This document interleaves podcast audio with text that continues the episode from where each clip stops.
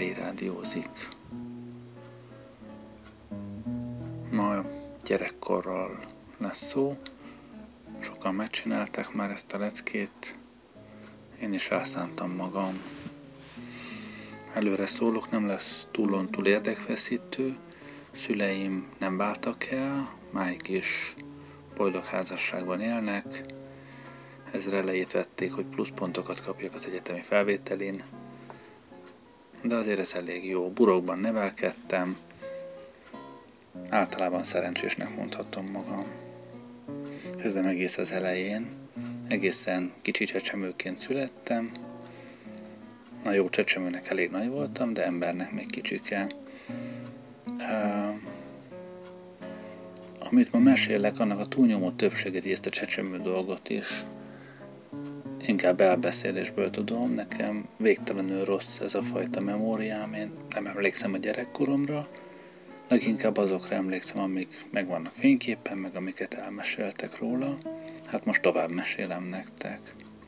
Szóval kicsit csecsemőnek születtem, olyan fajta voltam, aki nem sír fel, hanem csak úgy van, ütöttek, vertek, hogy üvöltse, olyan csendes gyerek voltam.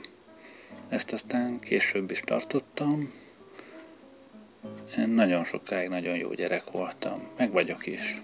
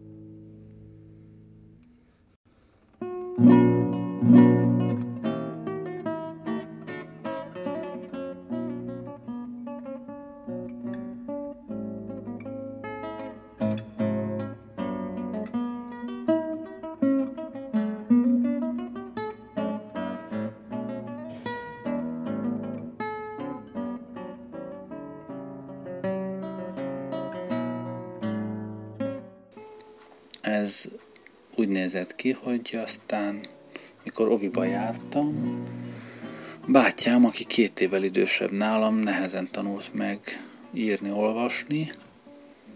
Nagyon sokat kínozták ezzel otthon, ezzel az írás-olvasás dologgal. Én meg kíváncsi gyerek voltam, úgyhogy én az asztal túloldaláról néztem, hogy őt hogy kínozzák ezzel az egész sztorival, és hát vele egy időben, vagy talán lehet, hogy valamivel előbb én is megtanultam, hát írni nem is, de olvasni. Úgyhogy, úgyhogy én négy éves korom óta olvasok, annyira, hogy a, az óvodában a, az óvó nénik odaadták a könyvet, hogy én olvassak csak a többieknek, addig ők meg elmentek, nem tudom mit csinálni, kávézni, vagy kitölteni az adminisztrációt, vagy amit akartak. Szóval a gyerekkorom innentől kezdve többnyire olvasással telt. Volt írás is, mivel a, ugye az írasztal túloldalán voltam, amikor a bátyám írni tanult, én első körben tükörírással tanultam meg írni, az első ilyen fegyvertény, ez talán még anyukámnak meg is van, amikor a rádióban felolvasták a palacsinta receptjét, és én ugye gondoltam, hogy erre még egyszer szükség lehet, úgyhogy ahogy a Néni a rádióban mondta palacsinta receptjét, én is szépen fölírtam tükörírással, ahogy kell, hogy a palacsinta. Hát eddig jutottam, míg ő végigért a teljes recepten, de ez akkor is megvan, és anyukám kiváló palacsintát tud sütni, ha nem is pont ebből a receptből.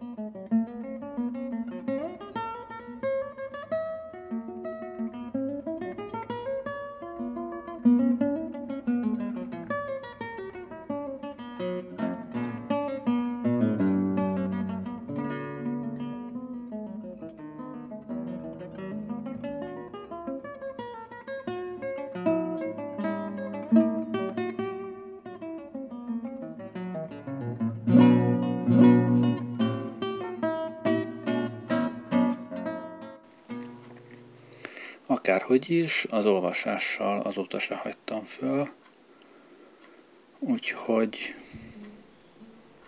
kerültem általános iskolába, ahol is beírattak engem első osztályba sarki.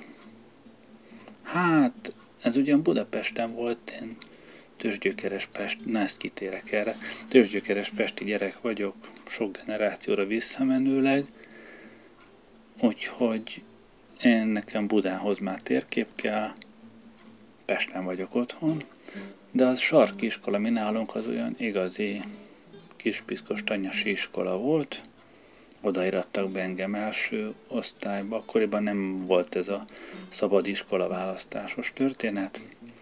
Beirattak, és én ott végtelenségig unatkoztam, mert hogy írni, olvasni, számolni akkor már tudtam, mondjuk írni rondán írtam, de hát akkor is tudtam. A, amikor az elsővel végeztem, akkor a tanítónőm mondta is a szüleimnek, hogy hát lehet, hogy ezt a gyereket igazából mindjárt másodikba kellett volna iratni.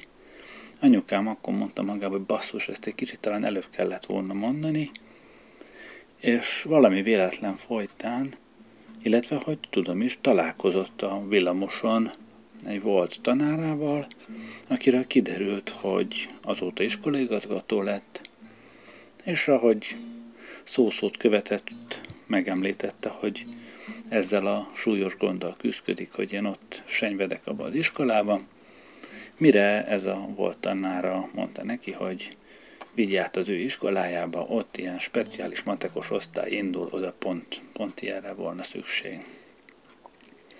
Úgyhogy második osztályba engem átvittek ebbe a spec matematikás osztályba, ami nekem nagyon jó volt, mert ott végre nem unatkoztam, és, és uh, csupa okos gyerek között voltam, ott végre volt miért dolgozni. Na hát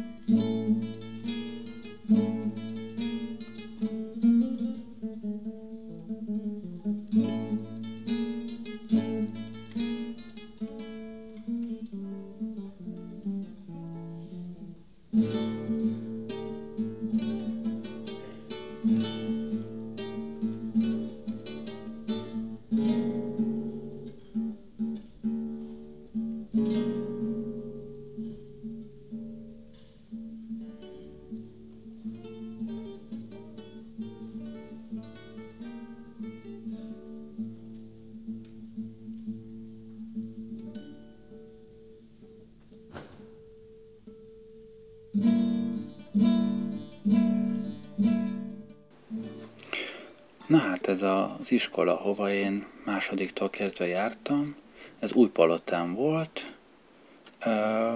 Az egész iskola maga az egy elég lepukkant lakótelepi iskola volt, és akkoriban mi pont egy ilyen nagy létszámú generáció voltunk, az osztályokban úgy általában 40 gyerek szokott lenni, de ez a speciális matekos osztály, én nem tudom, hogy ezt ki járta ki, vagy hogy csinálta, ez egy ilyen kis létszámú osztály volt, 25-en vagy 26-an voltunk, e, úgyhogy ez, ez nagyon nagy királyság volt, és tényleg nagyon jó tanáraink voltak, nagyon jó dolgokat tanítottak alsó tagozatban. Aztán felsőtől ez már nem volt annyira nagy cucc, addigra nem volt meg az a speciális matekos e, tanmenet szerintem, de hát pusztán attól, hogy alsó tagozatban ennyire jók voltunk, meg hogy, hogy egy ilyen kiválogatott osztály volt ez, emiatt aztán, aztán a nyolcadik végéig is nagyon jó, jó volt ez az osztály.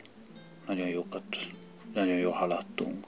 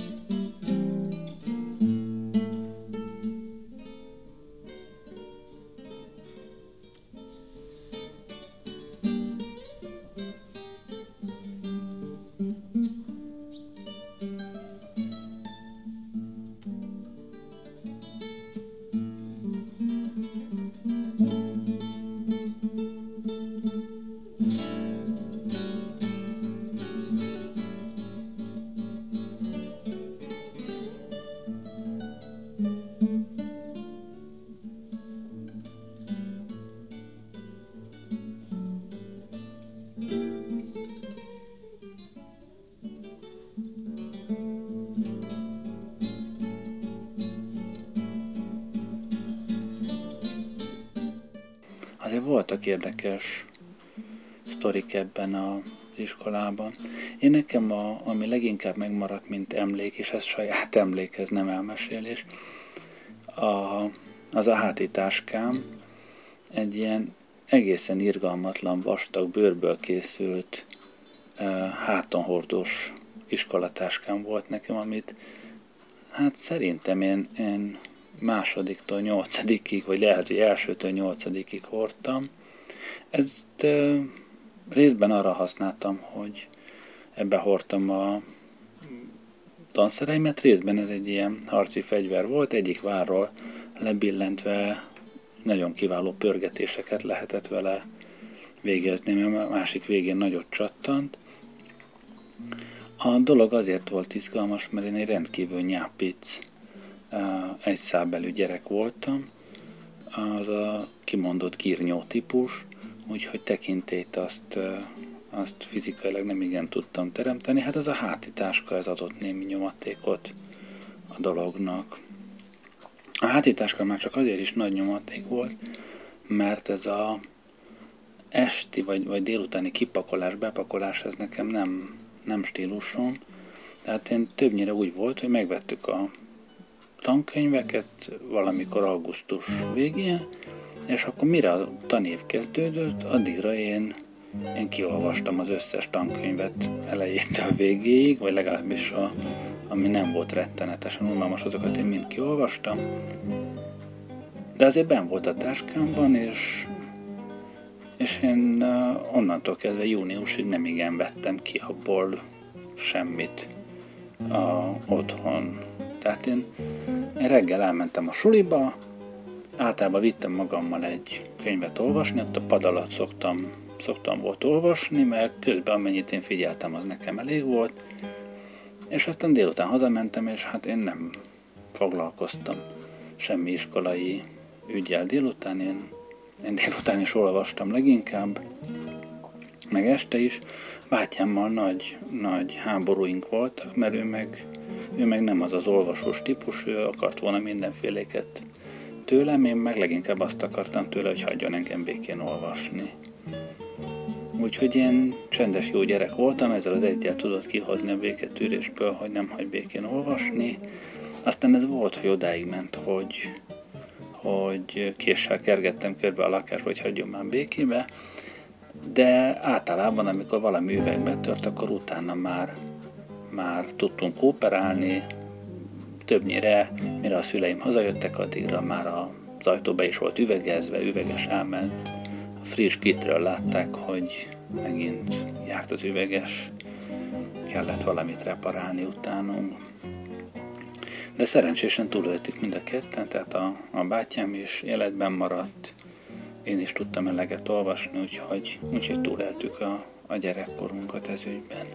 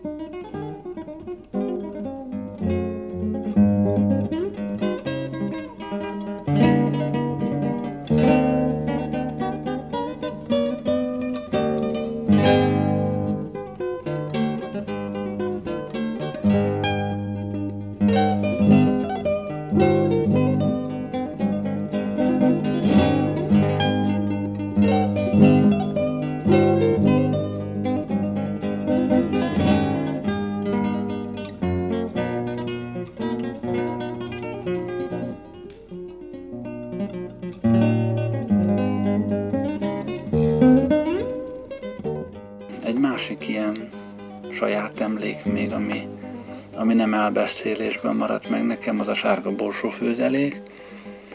Ez egy elég kínos sztori volt, ahova az iskolába átjártunk kajálni, ez, ez egy ilyen népétkezde volt, ilyen önkiszolgálós tárcás sztori, ahol is én, én aznap valamiért sárga borsót vételeztem, hogy azt fogom ebédelni, az a kis probléma csúszott közben, ilyen háromszögletű tálcák voltak, és én ezt sikeresen úgy helyeztem el a, az asztalon magam előtt, hogy a, a háromszögű tárcának az egyik sarka az ugye hogy felém az asztalról lelógott, és hát amikor a tányér pont erre a sarkára került, akkor az ölembe borult az egész főzelék, és ez e, valami egészen egzotikus e, külsőt biztosított nekem. Ez különösen azért volt jó, mert ez az egész olyan 6-8 villamos megállónyira volt attól, ahol mi laktunk, tehát ez az egész hazafele utamat megédesítette. Ez egy olyan kellemetlen nyomasztó sztori volt, még sokáig emlékszem arra a szagra is, meg arra is, ahogy, ahogy mentem hazafele, mint akit lehánytak, pedig az csak sárga borsó volt, de hát így jártam. Volt még egy másik jellegzetesség amellett, hogy én, én olvasó gyerek voltam, ez pedig az, hogy rendszeresen mindent elhagytam.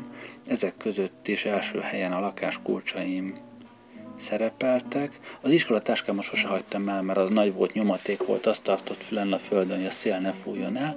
Azon kívül mindent elhagytam, és lakáskulcsban is elég nagy fogyasztó voltam. Egy idő után állítólag a, a környékbeli kulcsmásoló már kedvezményt adott nekünk, mert nagybani vásárlónak számítottunk, és olyan sűrűn mentünk, hogy nekünk olcsóban számította fel a, a lakáskulcsokat. Néha felmerült bennem, hogy biztos ő lopja el, de most így visszagondolva azt hiszem ez elég valószínűtlen.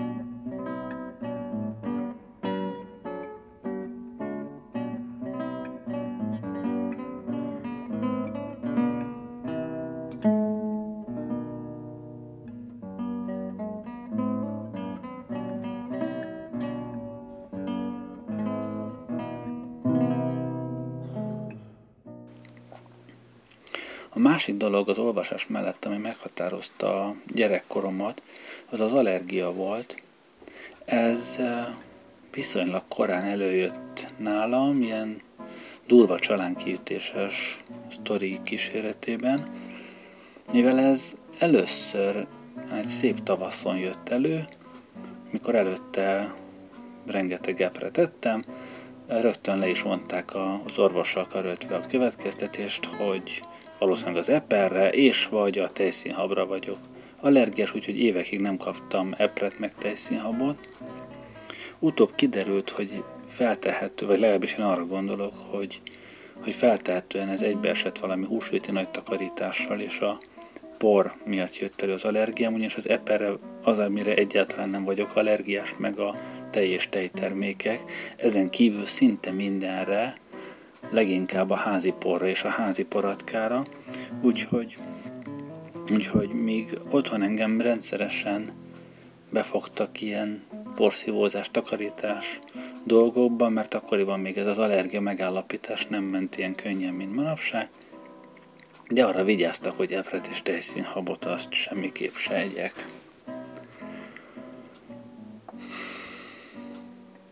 Az allergiát azóta 90%-osan kinőttem, kiöregettem.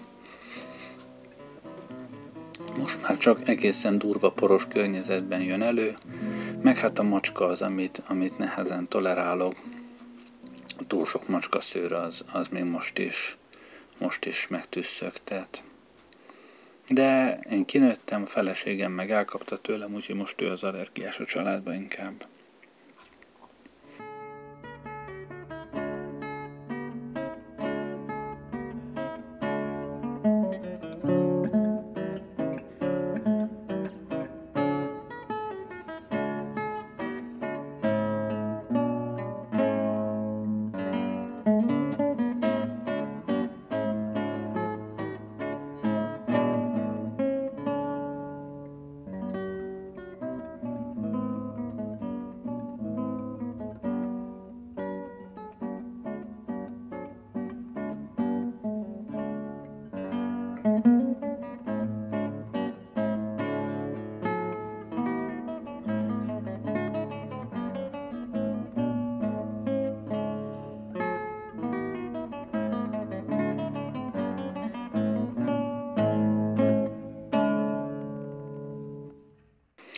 Szüleimnek amellett, hogy ideje korán észbe kaptak, és átvittek a másik iskolába, ami azt hiszem egy meghatározó pontja az életemnek, nem itt lennék valószínűleg, hogyha ha akkor ezt nem sikerül meglépni. A másik dolog, amit köszönhetek nekik, az az, hogy egészen korán világot láthattunk. A szüleim egészen közönséges, egyszerű emberek, nincsen semmi különös bennük olyan szempontból, nem diplomaták, nem gazdagok, nem, nem tudom micsoda, de mindig is valahogy szerettek utazni, és akkoriban ugye három évente lehetett nyugatra menni, úgyhogy mi három évente el is mentünk nyugatra. Ez úgy nézett ki, talán először két éves koromban Jugoszlávia lehetett, erre egyáltalán nem emlékszem. és onnantól kezdve minden harmadik évben a Trabantot az első lökhárítótól a hátsó lökhárítóig plusz tetőcsomagtartó telepakoltuk, de úgy, hogy a keverék benzinhez a, az olajak a hátsó ülés alatt bestokizva tényleg, tényleg gyufaszálat nem lehetett volna betenni az autóba, úgy bepakoltuk, két gyerek a hátsó ülésen, köztük a sátor, és így elindultunk négyen egy hónapra két emberre kiszámított valótakészletem, mert ugye a gyerekekre nem adtak eleinte semmit, aztán később is csak nagyon keveset. És így nekivágtunk a Trabanttal a világnak. Ezt előre apukám mindig szépen kiszámolta papíron, ceruzával, melyik nap, hány kilométer, hol a kemping, szerzett ilyen, ilyen kempingkatalógusokat, hol lehet majd megszállni, és így végig kempingeztük a Európát. Mondom, talán két éves koromban valami jugoszláv tengerpart lehetett, amiből semmire sem emlékszem. Öt éves koromban viszont Trabanttal elmentünk Barcelonáig, ami azért így mai fejjel belegondolva, hát elég, sőt Barcelonától Sevilla, Granada volt talán a, az út vége, hát azért az elég szép nagy út, főleg egy rozzant Trabanttal négyen. Hát minden tiszteletem a szüleimé, hogy ezt végigcsinálták velük. Mi a hátsó ülésen vagy veszekedtünk, vagy én olvastam, a bátyám meg nem tudom, mit csinált. Akkor veszekedtünk, amikor nem hagyott olvasni. Megnéztük a tájat, minden nap megálltunk valahol, város néztünk, tovább mentünk.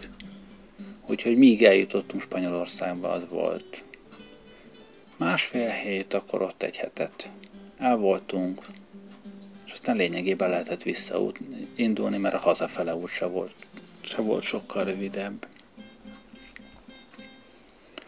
Ebből az útban már van saját emlékem is, mert hogy öt éves koromban már volt fényképezőgépem, egy, hát egy ilyen boxgép, volt rajta egy kallantyú, amit le kellett húzni, és nagyon izgalmas, mert, mert ilyen széles papírfilmre dolgozott, tehát nem ez a nem kisfilmes gép volt, hanem, hanem ilyen 6 centi széles filmre csinált nagyon jó kis képeket.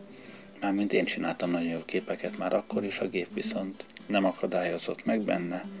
Úgyhogy van is még, még képem a, arról az útról. Fekete-fehér természetesen.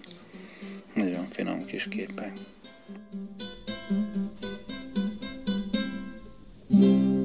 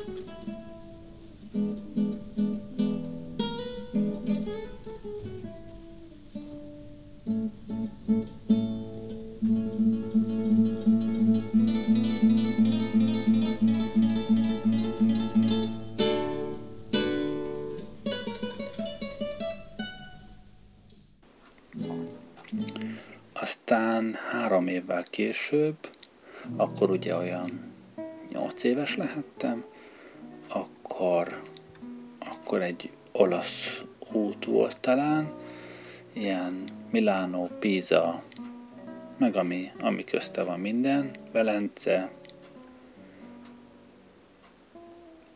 hát az is egy, az is egy szép dolog volt. A spanyolra érdekes módon jobban emlékszem, mint erre az olasz útra. A Milánói dómot emlékszem, hogy láttam, meg a, meg a Pízában igazából azóta se voltam, és a, a pízai toronyról saját emlékem van, hogy azt, azt láttam. De ennek az egésznek nem biztos, hogy, hogy az volt a nagy értelme, hogy, hogy én azokra a múzeumokra, meg azokra a városokra konkrétan emlékezzem. Ezzel együtt is azt hiszem, hogy, hogy hozzátett a személyiségemhez az, hogy, hogy ezeket az utakat végigcsináltuk.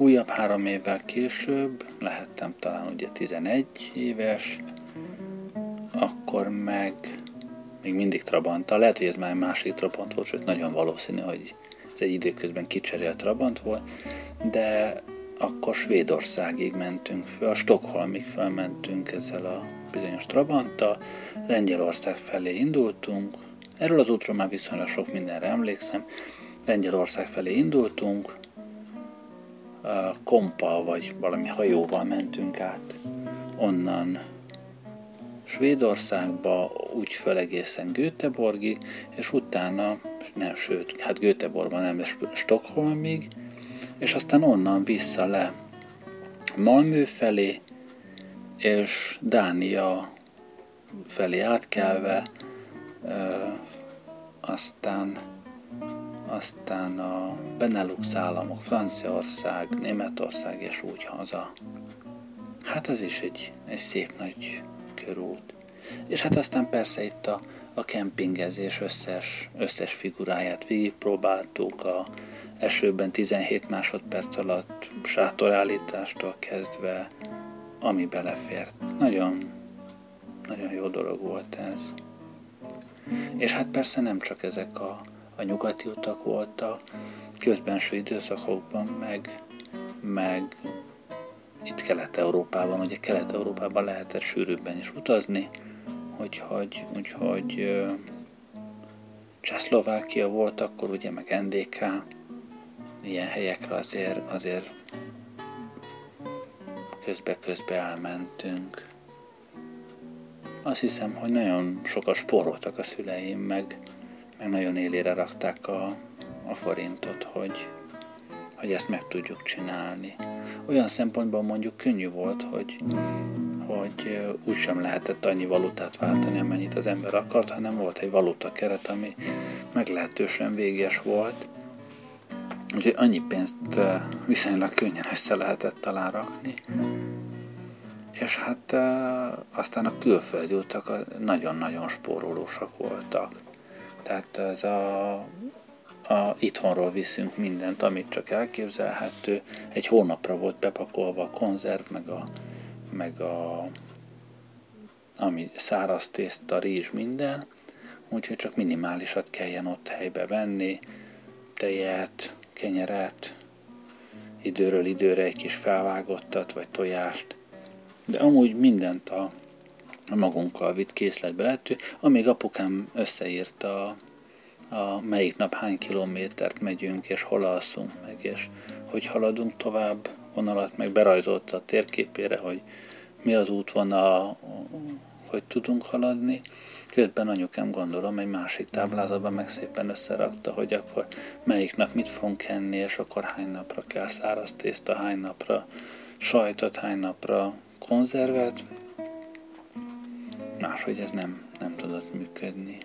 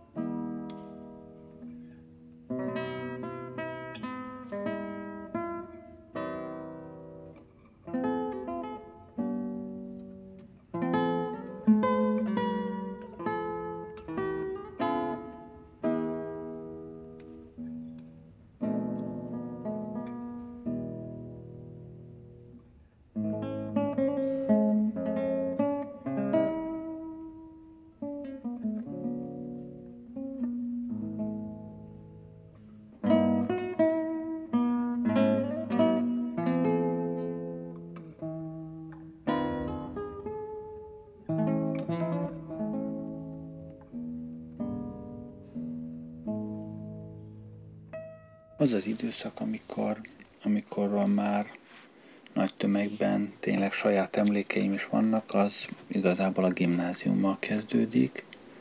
De hát az már ugye nem annyira gyerekkor, úgyhogy a gimnáziumról legyen elég annyi, hogy a gimnáziumba egy osztályban jártam mostani feleségemmel.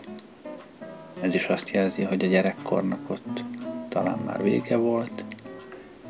A gimnáziumot, hát ott se tanultam betegre magamat, ott nem annyira az olvasás kötött le, bár szerintem a heti két-három kötetet akkor is elolvastam. Inkább a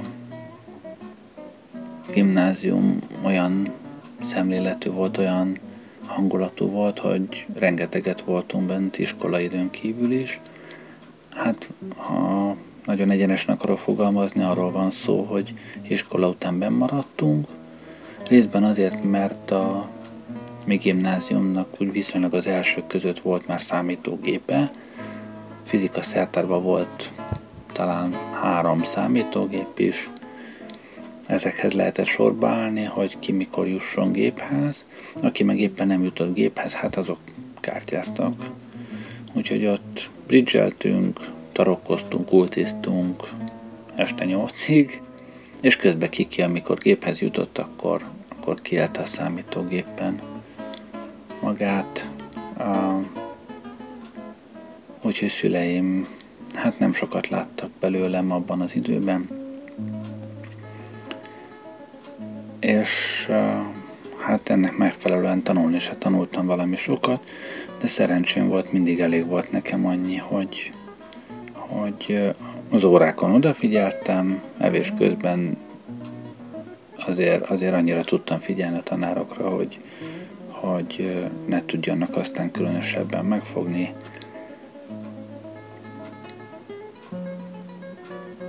Úgyhogy, úgyhogy így abszolváltam én a, a gimnáziumot. Aztán igazából az egyetem volt az, ahol először kiderült, hogy hát van olyan, hogy tényleg otthon is kell tanulni. Vizsgaidőszakban persze. De hát addig én ezt a, ezt a dolgot nem ismertem.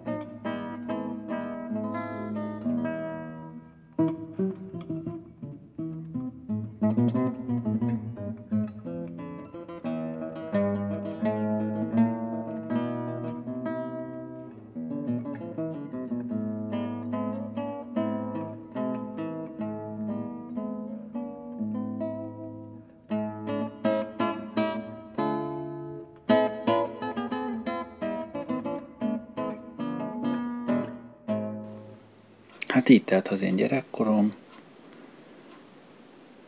Mondom, unalmas volt bizonyos szempontból, már úgy értem, hogy elmesélni unalmas, mert nem történtek velem olyan különösebben izgalmas dolgok. Na jó, egy még eszembe jutott, ami, ami egy kis kicsit talán izgalmasabb figura.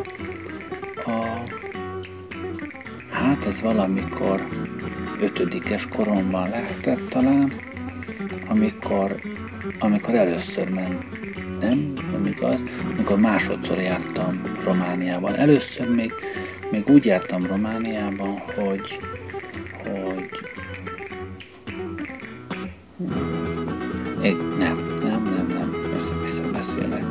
Akkor voltam először Romániában, de úgy volt az, hogy mi a Bulgáriába mentünk, a bulgár tengerpartra, persze akkor is úgy, hogy Trabant felpakolva nyakig, ez valamikor nyilván a két, két nyugati út közötti évben lehetett, fölpakoltunk fülig, lementünk Bulgáriába a tengerhez, ott áztattuk magunkat az aranyparkban, meg Várna, meg, meg Szófia, meg ilyeneket.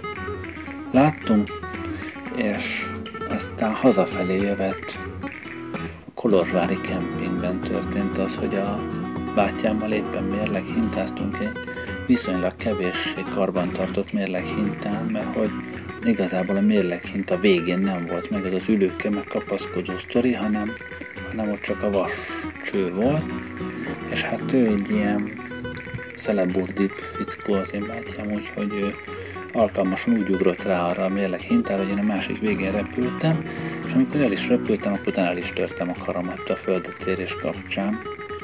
Úgyhogy, úgyhogy ott volt egy ilyen kalandos sztori, amíg, amíg orvost találtunk, hát és persze természetesen egy magyarul beszélő, vagy talán az orvos nem is beszélt magyarul, de a, a nővér vagy a takarítónő az, az igen, úgyhogy végül is korrektül ellátták a, a bajomat, de igazából ez volt az egyetlen törésem is gyerekkoromban.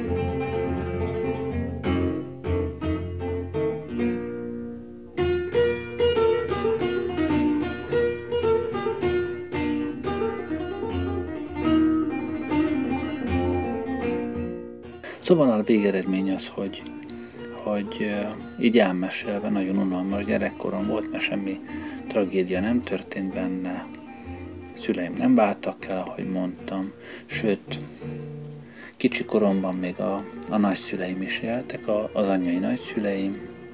Nagyon sokat voltam náluk, mert a, a szüleim azok korán jártak dolgozni mind a ketten, úgyhogy még mielőtt én iskolába mentem volna, nagyszüleim olyan három utcányra laktak tőlünk, többnyire az volt, hogy mikor szüleim elmentek otthonról, akkor én indultam velük, vagy ugyanakkor, és átballattam a nagyszüleimhez, úgyis útvását, és akkor ott még ők engem jól tartottak, megreggeliztettek. Na erre saját emlékeim vannak, a sült csirkemáj és a, és a forró mézes tea, ez volt a, a standard menü, ezt, ezt akárhányszor meg tudtam volna enni, máig is bármikor ezekre kapható vagyok, és amikor ott jól belakadtak, akkor indultam csak el iskolába, úgyhogy még nyolcra beérjek. Emlékszem a nagymamámnak még ilyen fatüzeléses tűzhelye volt konyhában, házok előtt ment el a villamos, nyári szünetben sokat üldögéltem kinn az ablakban, ott a jó magas ablakok volt, onnan lehetett lenézni a, de bár földszinti lakás volt, de onnan lehetett lenézni a járókelőkre, meg nézni a villamosokat, úgyhogy kiültem oda az ablakpárkára, egy könyvvel természetesen, és ott mulattam a délelőttől.